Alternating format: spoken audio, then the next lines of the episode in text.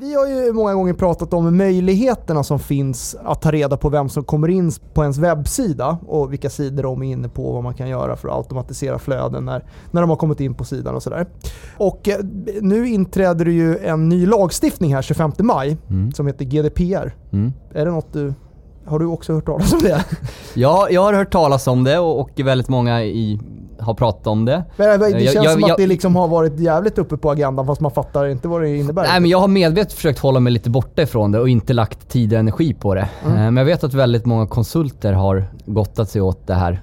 Nu lät det Nej, men kanske syn, cyniskt eh, men folk alltså... har lagt till eh, team i, organisa- alltså i, i, internt i större bolag för att liksom lösa det här. Vad det nu är man ska lösa exakt. Men förr eller senare måste även du och jag som bolag titta på det här. Ja, Alltså före. exakt. Så det måste vi absolut göra. Men därför känns det då väldigt bra att eh, vi den här veckan är sponsrade av bolaget Triggerby. Har sponsrat oss tidigare.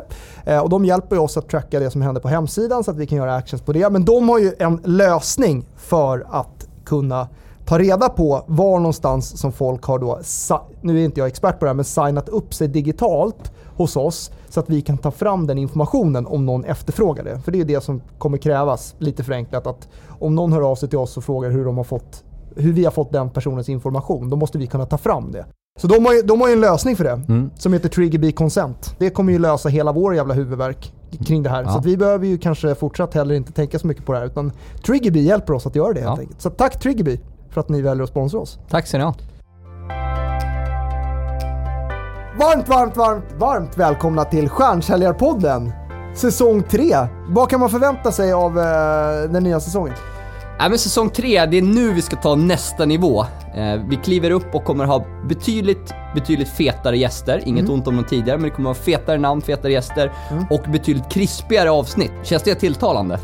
Ja, Jag tycker det och jag hoppas att ni där ute som lyssnar också tycker det. Eh, vi får ju en större lyssnarbas hela tiden. Eh, vi får fler följare i sociala medier eh, och ja, men vi, nu ska vi ta nästa steg i vårt poddande.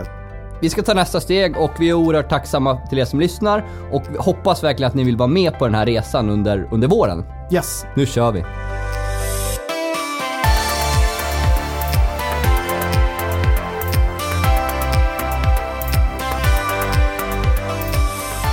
Idag känns det riktigt kul att få välkomna entreprenören och stjärnsäljaren.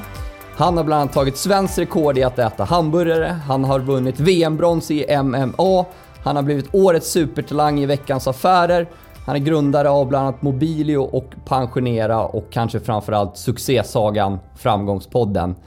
Det Känns oerhört kul att säga varmt välkommen till Alexander Pärleros. Tack så hemskt mycket. Superroligt att vara här. Hur är läget? Ja, men det var bra. Jag blev lite imponerad över eran uppsättning av eh, både män och kvinnor i Ja, den här i eh, rummet. studion. Ja. Eh, superbra. Jag blev lite, till och med lite inspirerad. Men, eh, men eh, vi, vi hoppar in på de frågor. Vi har jättemycket frågor vi vill ställa. Ja, har ni mycket så här vidriga, jobbiga frågor också? Det är, vi hoppas att du ska få kämpa lite. Jag är extremt redo. Jag såg fram emot det här så jag hoppas nu att det blir riktigt tufft för mig. Den första frågan är... Åh fy fan vad spännande. Den första frågan är...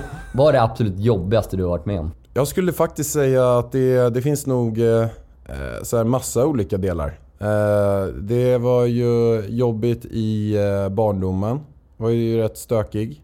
När jag ehm, eh, landade i fosterfamilj och liksom togs från min eh, dåvarande familj. Det var ju rätt så här ehm, eh, tufft. Man visste inte var det skulle vara, hur det skulle vara och vilka man skulle träffa. Och Jag, bo, skulle, jag bodde också på en eh, i ett, hus på tomten till den här familjen med massa andra ungdomar.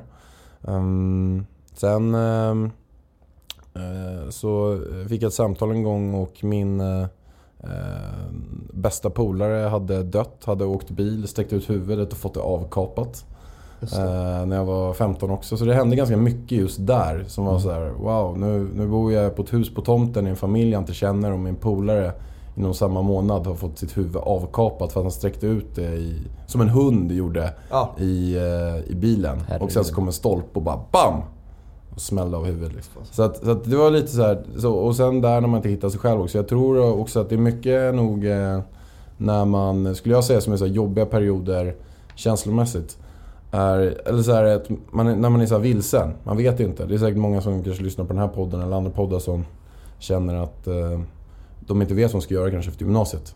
Och då är det så här, det är så mycket möjligheter men man kan få ganska mycket man kan bli deppig av det också. Vilken linje av alla tusen linjer jag ska plugga? Vilket jobb ska jag ta? Ska jag ta det här jobbet eller det här jobbet? Eller ska jag inte ha något jobb? Eller ska jag resa? Man kan få rätt mycket ångest över och kan, kanske också känna sig ganska värdelös tror jag. Uh, Men att, kände du så eh, efter gymnasiet? Mm, nej, jag kände mig nog så att jag inte vet uh, vad jag ska göra efter jag har gjort lumpen. Mm. Då gjorde jag, jag drog en gjorde lumpen som röjdykare. Mm. Som är en, en, av de hårdaste utbildningarna i Sverige. Det är så 600 som söker, tänker 20 och 10 klarar det. Och jag satt ju i eh, eh, kabyssen och funderade på vad jag skulle göra av mitt liv egentligen. Um, så bestämde jag mig för att göra en rätt strategiskt bra grej och det var att jag sökte massa jobb jag var underkvalificerad för under en helg. Men sen sökte jag även jobb som mediasäljare. På TV4 faktiskt. Och, då, och som mediasäljare, kamsäljare på TV4 så har man en budget på flera hundra miljoner. Mm. Så att det jobbet fick jag inte heller, men jag fick komma till rekryteringsbolag. Och då sa de att du är alldeles för ung för det här, men vi tycker ändå du är intressant som person. Så vi håller kontakten. Så jag ringde dem varje vecka. Och eh, en vecka ringde de mig och då missade jag samtalet så jag ringde tillbaka till dem. Eh, och då sa de att okej, okay, nu har vi en intervju till dig som mediasäljare. Och vi vill att du ska tänka på två saker. Gör det bästa du kan och släng på dig en kostym. Mm. mm. och jag hade ingen kostym men självklart kunde jag göra det bästa jag kunde. Det är, det är det jag alltid gör. Men jag hade 25 000 kronor i muckbidrag. Så jag drog till eh, Åhléns och köpte en kostym för 5 000. Vek in lapparna för kostym är någonting man alltid känner man vill köpa till rabatterat pris. Eh, och sen gick jag på intervjun, fick jobbet åkte och lämnade tillbaka kostymen. Så det var starten på min eh, säljkarriär på riktigt skulle man kunna säga som 20-åring. Ja. Och var hamnade du då? Då hamnade jag på SBS Radio. Som har de här Mix Megapol. Nu heter det Bauer Media då. Mm. Mix Megapol och eh, massa olika radiostationer. Så att... Eh, och där gick det svinbra. Något år senare eh, så hade jag blivit vald till Årets säljare. Just det. Eh, och tjänade runt 2 miljoner kronor per år. Eh, vilket var ju helt extremt för jag bodde ju på i det läget min första lägenhet som var i Brandbergen då, som är en förort till Stockholm på en, eh, en så här ombyggd flyktingförläggning. Eller egentligen var den inte ombyggd. De hade bara hälften var flyktingar, hälften var SOS-barn. Ja. Och genom att jag då kom från, via SOS eh, på, på det där så var jag väl kallad lite grann. Men hur var den känslan? Alltså att gå från, eller liksom vara där och sen tjäna två miljoner om året. Alltså, vad, vad, vad, vad, hur förändrade det dig? Mm. Vad, vad, gjorde du under den tiden? Mm, liksom det var ju, var ju extremt. Jag, jag bodde ju där i Brandbergen, hade hyrt ut ett rum i alltså en barackliknande lägenhet. Och sen att få en utbetalning på 200 000 kronor på en månad och bo där. Och ja, men det var ju helt eh, sjukt liksom. Mm. Men vad gjorde du då? då? Ja, men det som jag gjorde för att kunna komma dit direkt jag gjorde, det var att jag hade ju ingen säljutbildning överhuvudtaget. Mm. Och heller ingen säljerfarenhet. Jag hade ju sålt självklart salami, korva, Bingolotter. Så jag hade ju ex egentligen en extremt stor säljerfarenhet som jag inte visste om att jag hade. Ja, för att det är ju det som är drivkraften att man ska kunna ta människor. Sen har jag ju sålt mina polares begagnade kläder när jag var liten. Så jag köpte från några rikare polare och sålde till några fattiga som Robin Hood fast, fast man tjänar pengar på det ja. emellan. Man, man tog emellan. Men jag hade ingen så business to business eh, försäljningsgrej. Men jag visste att jag hade stort driv och jag skulle verkligen köra på allt jag kunde. Vilket gjorde att jag kom tidigast på morgonen. Jobbade absolut hårdast av alla. Eh, jag eh, gick senast. Alltså jag satsade på mängd. Mm. Och sen också var sjukt effektiv i varje situation som jag gjorde. Mm. Kan du utveckla det? Nej, men jag eh, bestämde mig för att under 9 till 5, som då är eh, normala människors dåvarande kontorstid. Nu har det förändrats den här branschen och världen kan jag tycka också. Så att jag bestämde mig för att jag inte gör någon, något admin alls mellan 9 till 5. Mm. Jag har bara fokus sälj. Mm. Och sälj var alltså att jag ska ringa samtal, jag ska vara ute på möten. Mm. Alltså det är det enda jag får Kundkontakt. göra. Mm. Kundkontakt. Kundkontakt hela tiden. När jag åker bil, då hade jag en ett A4-papper med storlek 6 eh, eller 8 på. Det hade uppskrivit alla mina kunder, hade häftat ihop två papper. Så att jag inte skulle behöva söka på dem i telefonen ens. För att kunna hitta alla. Mm. Så jag satt bara och vände och vred. Just det, den måste jag kontakta, den måste jag kontakta, den måste jag kontakta. Så hade jag så här, kanske 100 kunder. Mm. Med telefonnummer, namn. Där bara, och sen vilket, vilket bolag. Mm. Och, så, och då kunde jag sitta där och bara, just det där. Så när jag bilen, jag satt och pratade exakt hela tiden. Boka möten, eller var ute på möten, det enda jag gjorde. Så jag gjorde offerter och allt innan nio. Ja. Och efter 17. Det här du säger, det är ju någonting som väldigt många skulle kunna göra alltså i, i princip. Alltså att, man, att säga att man gör det och så gör man det. Men vad, vad var din drivkraft som gjorde att du verkligen gjorde det? Nej, men det finns väldigt mycket som man skulle kunna göra. Man vet ju väldigt... Eh, de flesta vet ju så här, jobbar jag hårdare än alla andra så kommer jag antagligen lyckas bättre än alla andra.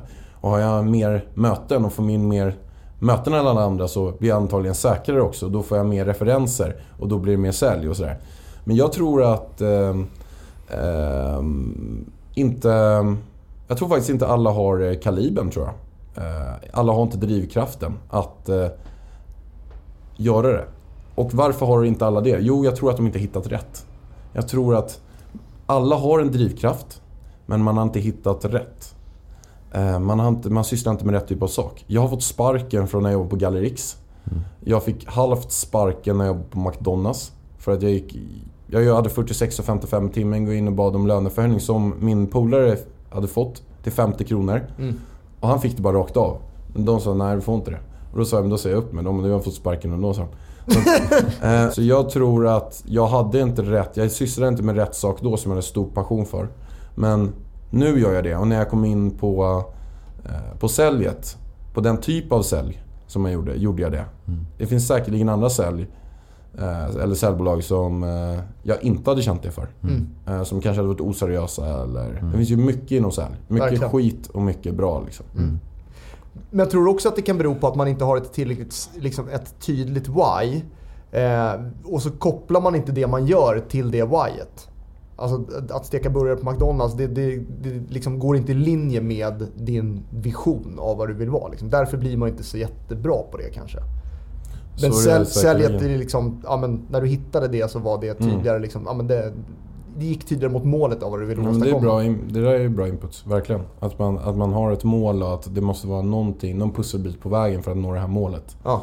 För jag tror att det är det som ofta är liksom utman Det är därför man inte känner den här inre motivationen till det man gör. För man ser inte hur det kommer ta en till det långsiktiga målet. Ja, så, så där är det säkert.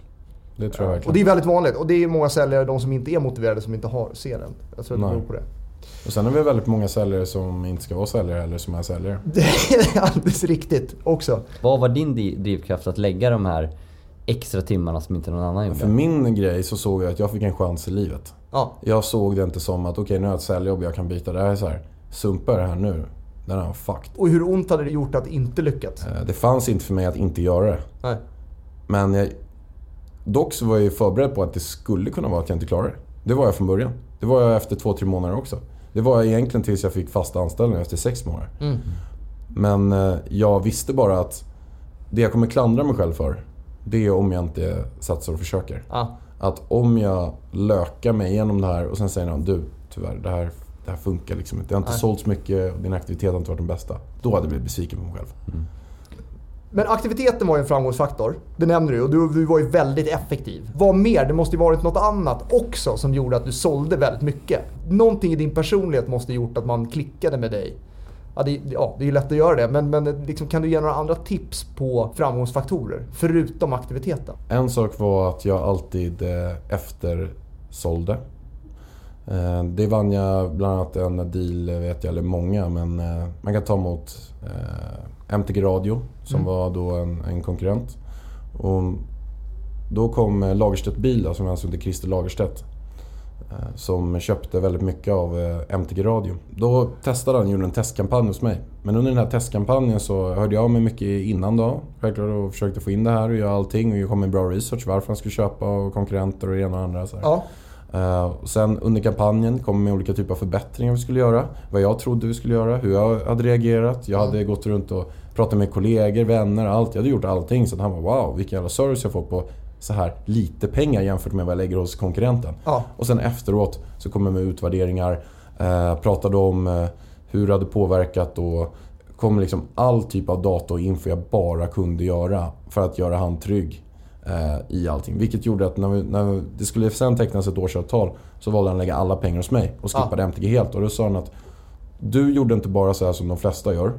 Och det är att du låg på mig jättemycket innan tills jag signade på. Och sen hände inget? Och sen hände ingenting. Nej. Och sen hör du av dig liksom när allt är över och säger hej ska vi köra igen? Här Men du, du få... brydde dig verkligen om att det skulle bli ett riktigt bra leverans? Jag brydde mig genuint om honom som person och hans bolag och satte mig in i det eh, extremt mycket. Jag var inne och läste allt på hemsidan, allt som fanns. Åkte runt i olika anläggningar. Inte för att jag behövde, bara för att jag ville eh, lära mig. Jag brukar ofta när jag gått in på säljmöten så tänker jag så gud vad kul, undrar vilken bransch jag ska få lära mig eh, om nu. Och Ja. vad spännande det här ska bli. Och sen hade jag läst på innan om det men jag tycker också det ska bli genuint intressant att höra. Så att jag hade ju inget, jag är inte en säljare som kommer ut med en massa siffror. Eh, och jag är fortfarande inte det. Som kommer ut med Excel-ark och säger så här. Kolla här, vi har 1,2 miljoner, na, na, na, na, och så. Kolla in de här 30 pisstråkiga Excel-arken. För att jag är en blå person och det enda som intresserar mig är data och jag hoppas att du också är en sån. Ja, precis. Eh, jag skiter fullständigt i vad du har för bolag och bygga relation med det. Det enda jag vill visa är hur bra vi är inom data. Liksom. Ja, det funkar inte. Det är inte nyckel till att sälja. Man är ju människor, man är ju inte AI-robotar än. Vilket gör att sån data är viktig.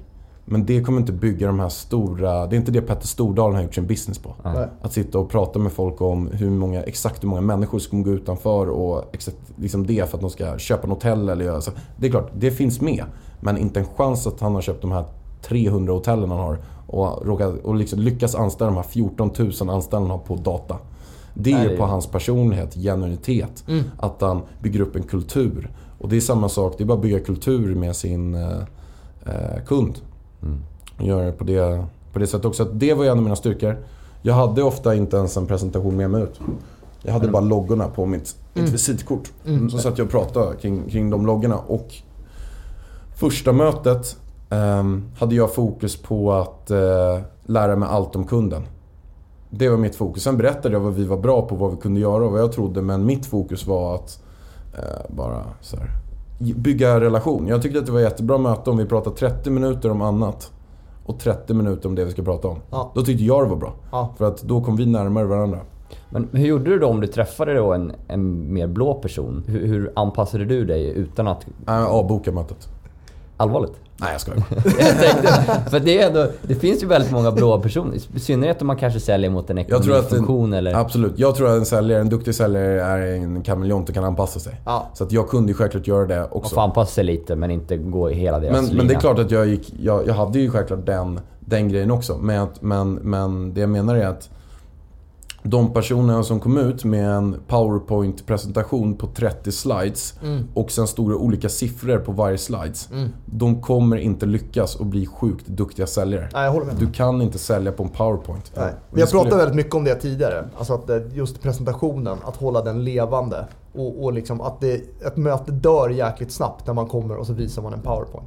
Ja men det är otroligt. Det, är- det, är- det är vidrigt. Ja, Det, och det kan jag säga, jag håller ju en del föreläsningar nu också.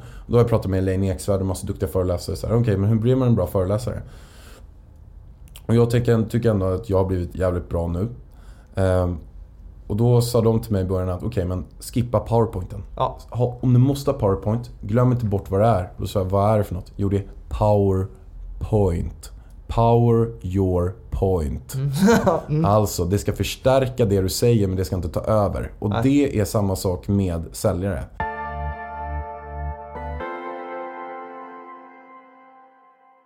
Som eh, vi pratar om ofta i podden så tenderar ju vi säljare initialt att ha en övertro på social kompetens och eh, så tilltron på, på de yttre eh, sociala faktorerna. Eh, Medan vi ofta framhåller att eh, strukturen glöms bort eh, av olika anledningar. Exakt. Eh, och därför känns det extra kul att vi idag är eh, sponsrade av ett väldigt bra verktyg för att komma till rätta med, med strukturen. Mm. Vi, vi pratar mycket om och, också beteende hos, hos en stjärnsäljare. Och för att kunna förändra ett beteende så måste man ju hjäl- ibland ha lite hjälp på vägen. Och det som är bra med Membrane eh, och det CRM-systemet det är ju liksom att, att man gör olika eh, liksom systemet påminner en att göra olika saker i säljprocessen så att man inte glömmer bort någonting. Man liksom verkligen förändrar det här beteendet som man behöver förändra för att kunna bli en stjärnsäljare. Eh, Och det är det som gör systemet så jävla bra. Och hur ska man göra om man är intresserad av Membrane? Om man är intresserad av Membrane så kan man gå in på membrane.com och eh, ja, men requesta en demo helt enkelt. Det är inte svårare än så. Om man vill förändra ett beteende i organisationen så skulle jag verkligen eh, rekommendera att man går in och, och, och gör det. Mm. Tack Membrane. Finns det andra misstag som du ser att, att säljare gör där ute? Eh, Jag tror att det generella är nog att man har alldeles för låg eh, frekvens tror jag, på aktivitet. Det, det, För lat. Ja, eller att man inte... Att man, har, kanske, man kanske har fel typ av chef. Man kanske har... Eh, chefen kanske, eller ena andra kanske säger vad man ska göra men eh, inte upplever det själv. Eller säger till alla att kom in, eh, ska du vara bästa så måste du komma in vid, vid åtta men sen kommer den här personen in eh, vid tio efter när den lämnar barnen varje dag. Liksom. Då kanske man inte leds in på rätt sätt. Det ska vara en ledare och inte en, en chef. Liksom. Så att, Men jag tror generellt för dålig aktivitet. Jag brukar tänka så vad jag än gör, att vad är det den bästa gör? Ja, det är den här personen gör. Hur gör jag det tio gånger bättre? Ja, precis. Så brukar jag tänka mycket. Hade du många sådana att ta rygg på på SBS? Mm, men verkligen. Ja. Jag, hade ju, jag kom in, det var ju 70 säljare och på min avdelning kanske var 10. Ja. Så att, och alla 10 när jag kom in sålde ju mer än vad jag gjorde. Så att jag var ju lägst ner på, på den. Jo men det fanns jättemånga och det fanns, det fanns jättemånga bra. Alltså det är så här också att jag har ju vunnit årets säljare där och klassad ute i media kanske som, som bäst. Lite så. Men det fanns ju många som var alltså, lika bra som jag var. Men inte har eh, fått den publiciteten. Nej. Eller heller har... eh, Jag vann ju ett år årets säljare. Men jag jobbade i sju år. Sen så skulle jag säkerligen fått något år till.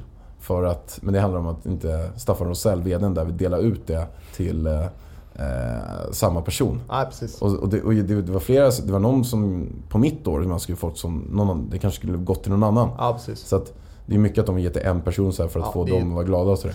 Ehm, Men det finns ju många som fick när jag inte fick. Och Mm. eh, det finns skitmånga duktiga säljare där. Som Ja. är alltså, minst lika bra som mig.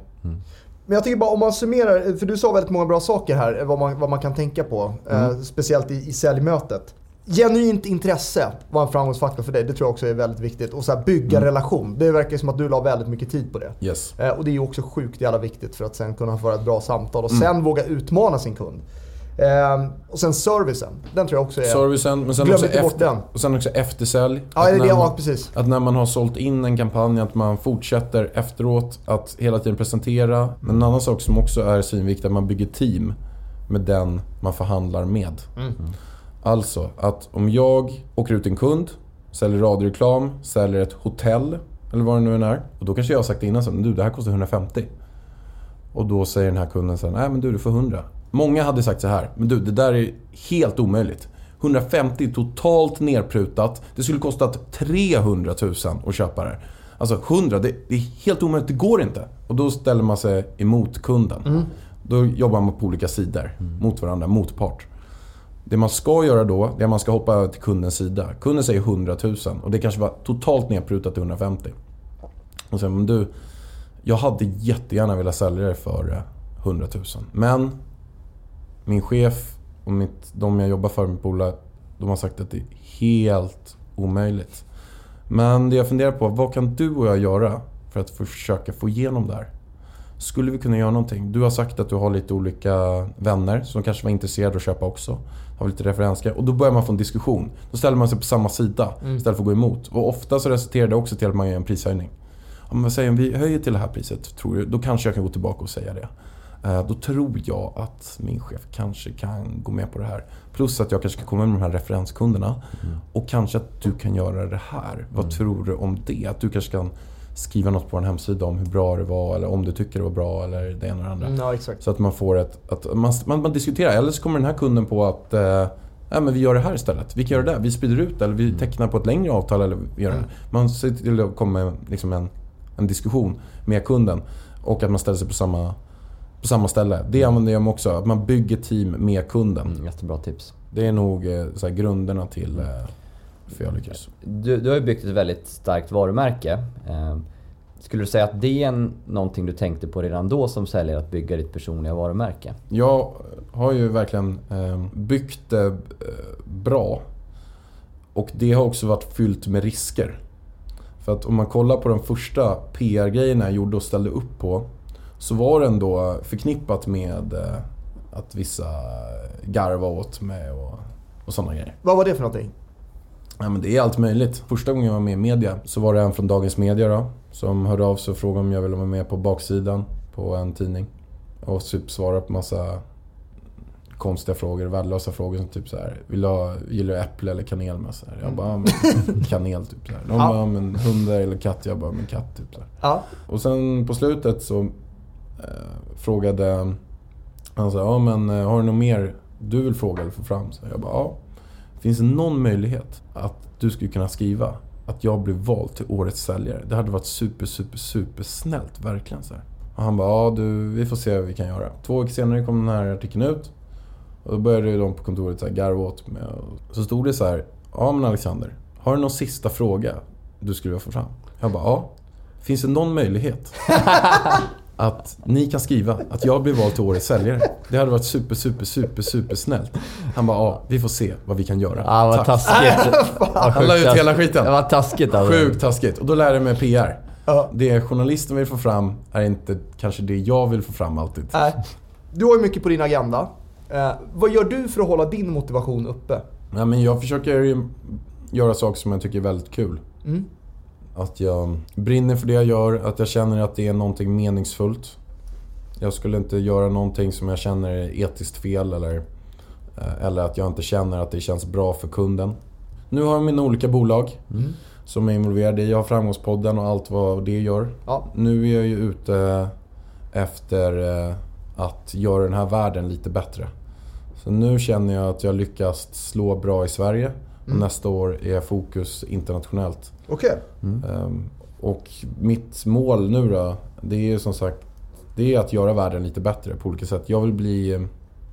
Eh, göra lika mycket som eh, Elon Musk har gjort. Men med, med Nelson Mandelas personlighet. Det är en eh, skön vision nu. Ja. Men om, om vi jackar in då till alltså, säljkarriären, mediasäljare. Vad var nästa steg för dig efter det? Jag tjänade ju bra pengar under mina sju år när jag var där. Ja. Men det drev inte mig längre. Det gav mig ingenting. Jag ville utvecklas. Då gick jag till min arbetsgivare och sa jag vill utvecklas. Och fick någon alibi-roll. Där eh, de egentligen höjde min lön lite grann. Alltså typ några tusen. Eh, och sen eh, fick jag sitta i någon möte en gång i veckan. Bara för att jag skulle typ bli mer motiverad. Ja. Men fok, fokus, Men det fortsätta var, sälja. det blev tvärtom då eller? Ja men det, jag kände inte att det gav mig så himla mycket. Jag vill ju utvecklas. Det var mitt fokus. Ja. Och genom att jag sett att mina kunder har lyckats bra. Som säljare träffar man ju alla olika typer av business to business kunder. Mm. Så kände jag att om de kan så borde jag också kunna. Mm. Och vad gjorde du då? Eh, Då startade jag eh, ett bolag som heter Mobilpengar. Som eh, köper gamla telefoner. Mm. Och som, ja, men kort och gott, man går in på en sajt och trycker i sig var man bor. Får hem ett mobilpaket, lägger i sina gamla telefoner, skickar in. Och sen så får man en, ett sms tillbaka. Dina telefoner är värda 3221 kronor. Ja. Och sen så godtar man det eller inte och då får man pengar in på kontot. Och sen Ja. så sålde vi dem vidare. Ja. Sålde de bra telefonerna i Sverige och sen de eh, sämre skeppades iväg till Asien. Ja. Eh, Så startade det. Och sen eh, startade jag ett bolag som heter Mobilio, så jag får mobilabonnemang på nätet. Mm. Där eh, fick jag med Schibsted som delägare i det. Ehm, och sen så drev vi det, eller jag jobbade med det i totalt fyra år och sen köpte de ut mig därifrån. Mm. Och sen eh, startade jag ett bolag som heter Pensionera. Som jämför pensioner. För när jag var på Schibsted som har olika jämförelsebolag. De har ju Lendo, de har Kundkraft som jämför el, de har Compriser och alla de här. Ja, precis. Ehm, Så kom jag i kontakt med flera som är sjukt duktiga på jämförelsetjänster. Så att nu eh, är det ju Pensionera Mm. som jag driver. Mm.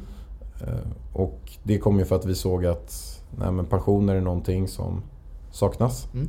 Och, och folk har ingen koll vad de får en pension. De är totalt lurade av alla de här olika förmedlarna som finns. Mm. Och även banker och försäkringsbolag. Eh, ingen vet vad de har och sen tas det procent av det. Så då startade vi det. Um, och sen även Pank Media kom till då, som är ett mediebolag då. eh, som kom till för att eh, mm, jag märkte att det var många som ville synas och höras i min podd. Och med mig. Men jag hade inte riktigt den tiden som krävdes för att ta hand om allting. Sen började jättemånga fråga mig också med andra poddar att skulle du kunna hjälpa till med våren och sådär. Um, Så då ringde jag en kompis jag jobbar med i sju år som heter Christian. Och sa det att du, nu, det, här, det här borde vi dra igång. Och då gjorde vi det. Mm. Och det har gått skitbra. St- Steget från anställd till entreprenör, var det ett naturligt steg för dig? Det var väldigt naturligt för jag räknade eh, också så här att nej men om jag jobbar här i alla de här åren, vad kommer det ge mig? Både ekonomiskt men framförallt så här utvecklingsmässigt. Och jag, jag, som sagt, jag jobbade i sju år. Jag gjorde exakt samma sak första dagen som jag gjorde min sista dag. Ja. Podden eh, är ju verkligen en framgångssaga. Kan du inte berätta lite hur idén uppkom? Jag ville få lite PR för mitt förra bolag Mobilio. Och då hade jag sett att eh, det var några um, bekanta till mig som var med i Startup-podden. Med Mikael Zachrisson. Så jag mejlade honom. Och frågade om jag fick vara med eh, i den podden. Och då svarade inte han mig. Och då, när han inte svarade mig så kände jag att nej, men då kan jag göra det själv istället. Mm. Mm, Så det var så själva grundidén kom till. Att jag kom in på podd. För jag visste knappt vad podd var innan jag hade sett att någon var med där. Och då tänkte jag men det väl jättebra. Jag har ju typ en startup och det är väl bra att komma ut för mig och prata där. Mm. Så kom det till. Och sen eh, började jag spela in eh, massa olika avsnitt. Började mejla massa folk. Mm. Vissa var jag bekanta med sen innan. Mm. Och vissa eh, hade jag aldrig träffat. Och sen hade jag några tusen jag hade kanske 2000 vänner på Facebook eller något sånt där. Så du känner hur många kan lyssna. 10-15% kanske. Ser jag vad Mm. Ja. 200-300 kanske lyssnar på det. Och sen första månaden så var det, hade jag 76 000 lyssningar. Det var, det var riktigt många. Mycket mer än vad jag trodde. Varför tror du att det lyckades så extremt tidigt? Ja, direkt? Ja, det var... Jag fick lite PR på det. Jag tror att... Jag har ju haft en del innan. Många kanske tyckte det var lite roligt. De här, jag gjorde lite halvkonstiga grejer. Dök upp lite så här, som den där...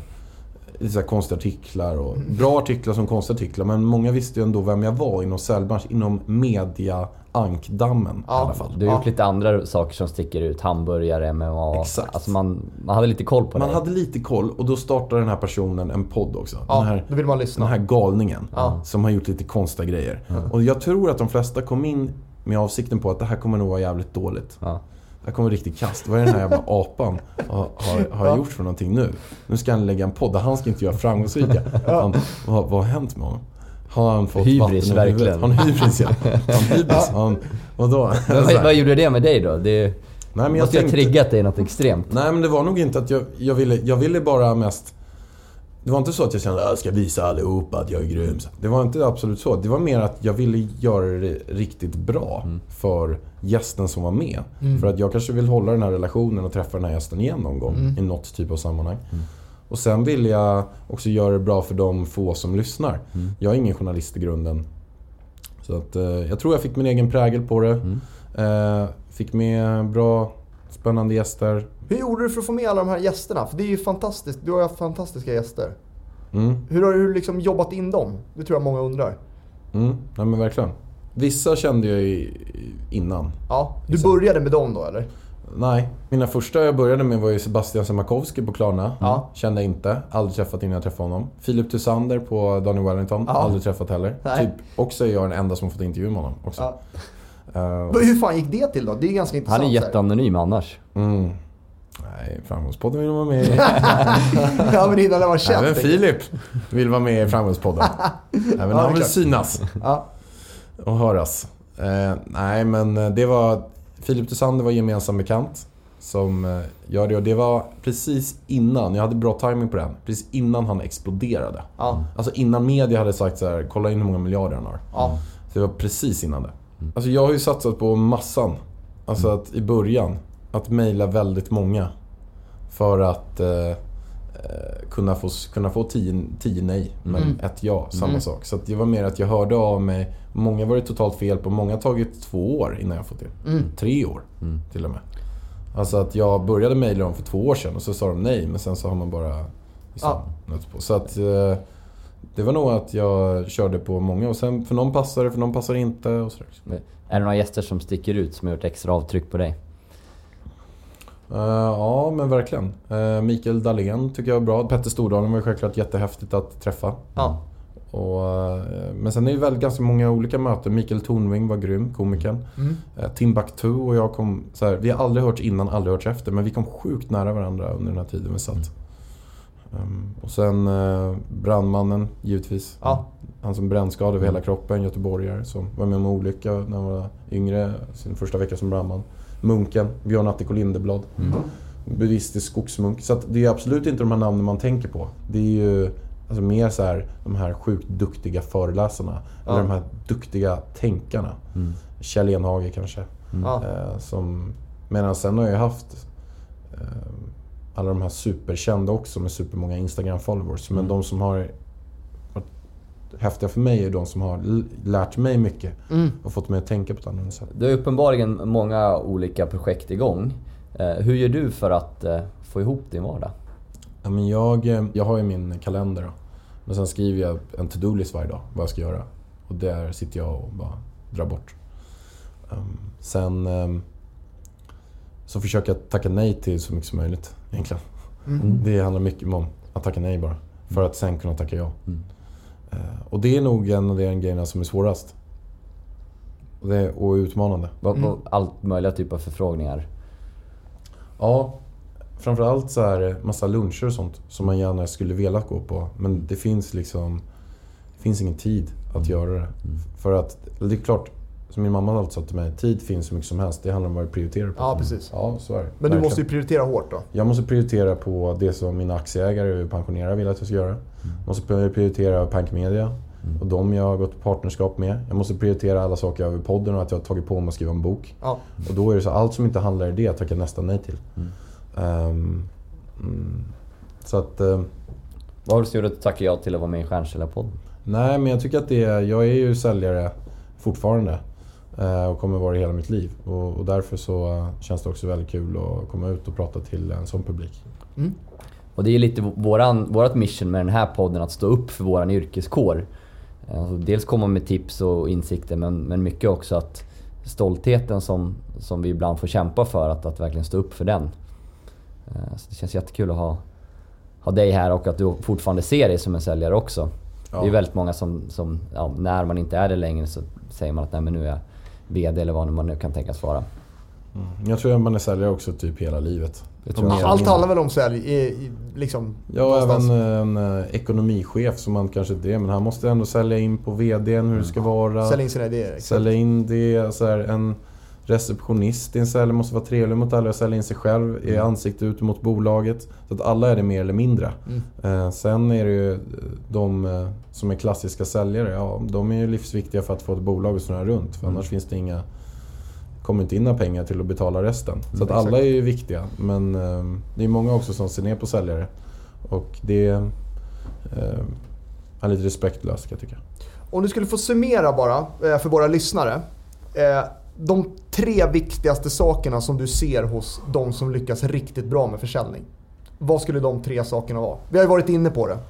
Men om du Mm. bara skulle summera så här. Det här är de tre sakerna man ska ta med sig och tänka på. drivenhet, att de är extremt drivna, har stort eget driv och verkligen kämpar för det de, de vill. Ja, Att de vågar vara egna och tänka outside the box, gå sin egen väg. ja. Kollar in vad de bästa gör Mm. och ser hur de kan göra det tio gånger bättre. ja. Eh, Och sen skulle jag även säga att de är extremt duktiga på att bygga relation med den som är en kund.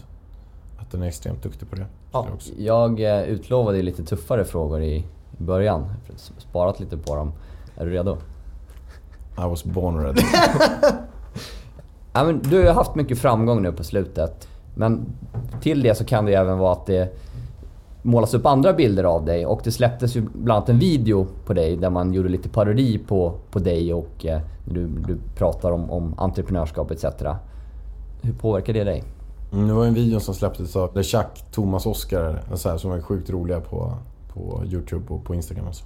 Eh, nej men jag när jag såg det, vi tar exempelvis den videon där de gjorde lite så här hur jag pratade om det. Så tyckte jag bara att det var, eh, jag tyckte det var svinkul. Jag la upp den själv. Eh, och tyckte det var svinroligt. Dels för att man uppenbarligen har blivit så pass stor att folk är parodi på en. Det var så wow, Ja. now I am on the next Det är level. stort. That's perfect. Ja. Great, de får gärna göra en varje, varje vecka. Eh, nej men jag, sen så tror jag att under hela min resa så är det ju folk som har eh, stört sig på att jag har vågat vara annorlunda, att jag har vågat gå mot strömmen och våga bete mig på ett annorlunda sätt. Det tror jag. Jag tror att det är mindre nu än det var förut. Mm, Men nu har du mycket haters? Mm, nej, det tror jag inte alltså. Jag tror att... Nej, det tror jag inte. Jag gör ju ingenting som man kan hata liksom. Nej. Det är mer så här... Du har framgång. Det kan ju föda hat. Ja, fast man behöver inte lyssna på Framgångspodden om man inte vill. Liksom. Sen om man också lyssnar på Framgångspodden så... Alltså jag har ju en väldigt så ödmjuk approach till det. Det, det handlar inte om heller att jag har tagit dit miljardärer och pratar om hur mycket pengar man kan tjäna och vilka helikopter man ska köpa. Eller sådär. Det handlar ju om mer att man ska finna sig själv i livet och Mm. hitta framgång med sig själv och lycka och eh, kanske rutiner kopplat till det. Och sådär. Mm. Så att, nej men jag känner inte att jag har så mycket haters men det kommer alltid finnas. Mm. Eh, och jag tror att det är en del av spelet också, en del av allting. Att det får du gärna göra liksom. Jag är inte för att man ska vara snäll mot alla hela tiden. Mm. Jag är för att man ska vara schysst och snäll. Men sen om någon gör någonting så kan du gärna slå med en yxa tillbaka Mm. för att sätta ner foten ordentligt. Så jag är ju både och. Alltså att jag, jag är jäkligt schysst till 90% men sen om det skulle behöva vara riktigt hård så kan jag, har jag inga som helst problem att vara det. Behandlas man dåligt och, man, och någonting är fel så ska man också kunna gå emot det. Inte bara ta emot skit liksom. Och lite som på McDonalds när du sa upp dig där. Att då lämnar jag.